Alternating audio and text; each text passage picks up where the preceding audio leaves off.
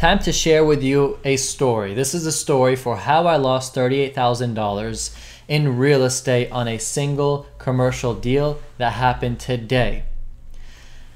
This is story time, so everybody who's listening right now, sit back, relax, and get ready to hear this because it's quite interesting and I'm sure it's something that you're going to take a lot of lessons from.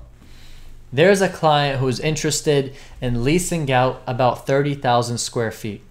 The client is my client. I'm representing him. He is basically the tenant that I'm going to bring to a shopping center to let lease out. So we started to shop and I started to send him sites and locations and he liked some of the locations, he didn't like some of the locations, but the ones that he liked, we started to pursue.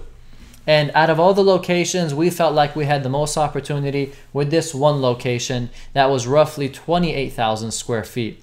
And our goal was to get this site for him and to put him into that business. He was a retail store. And as you guys know, retail right now in this market is getting crushed. But he has a specific business model that's doing well. So the landlords were very motivated to give him the space. Now, we're motivated to give him the space. Now, in the beginning, I was throwing off the terms that we want. The agent was throwing back the terms that they want. And it was me representing my client and the other agent representing the landlord who owns a shopping center. And me and the agent, we were going back and forth. Number one, we were cool with each other. It's very important to be cool with the other side who's the agent because they can get you in the doors, they can prioritize, they can help you out, they can be real, and they can be a little more transparent than somebody that you don't know at all. So, me and that agent, we were cool and things were going good. It's been three weeks I've been going back and forth on this same site. Three weeks is way too long. Time kills deals, especially in real estate. So if you don't know that, you got to turn in real estate and you got to be real quick with these deals. Otherwise, time kills the deal. So I kept messaging this agent and I kept saying, look, my client is still interested, but I need you to speed things up. Because if you don't speed things up, they're eventually going to lose interest and they're going to go elsewhere. And I'm trying to keep them focused focused on your site. So if you don't move quick enough, we're going to have a deal that's not going to go the way we want. The agent and me, our best interest is to close the deal. Of course, according to making sure our client is safe in all aspect in getting a good deal. But at the end of the day, our interest is to get the deal closed because that's how we make our money, that's how we live.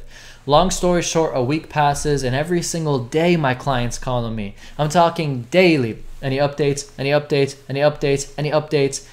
And for me, these gray hairs that I got, they didn't come for free, guys. It's stress. It's consistent clients calling, asking for updates, asking for news, asking for things, and this client's just calling and calling and calling, and he wants updates. Now, it's okay to want updates, and it's okay because I'm going to give you answers on the updates, but I can't control the other agent, and the other agent is the one relaying me the information. So I talk to the other agent. He goes, Things are looking good. I relay that information to my client, and we're good.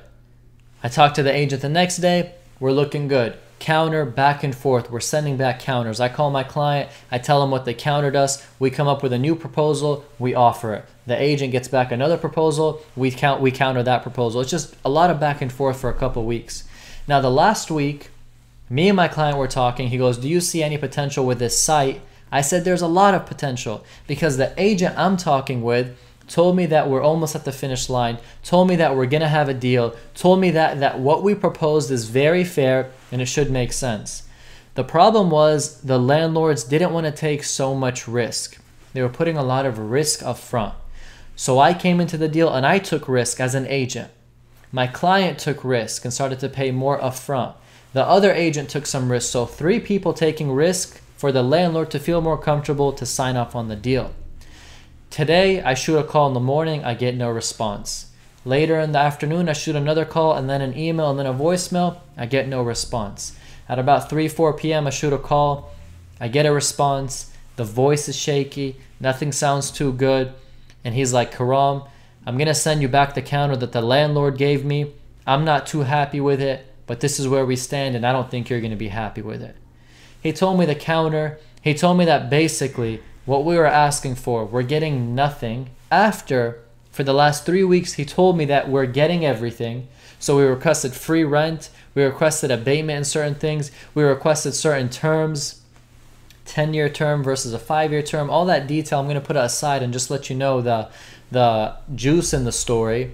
And from within those three weeks, he's been saying we're going to basically have it accepted, but we got to tweak a couple things. Now, the landlord makes the final call, the agent doesn't, but he can at least relay to me, and that's what he was telling me. So, based off of what he told me, I was telling my client. So, my client is just relaxed, trusting me. I'm trusting the other agent. Only to find out today that everything we requested that was quote unquote accepted was used against us was countered and was proposed the complete opposite that than than what we expected. And on the phone as I was talking to the agent he was telling me what the landlord wants and I told him straight up. I was like his name? I don't want to say his name. The deal is dead. I was like you guys have been dragging us for 3 weeks. I've been telling my client that things are looking good and we're going to secure the site.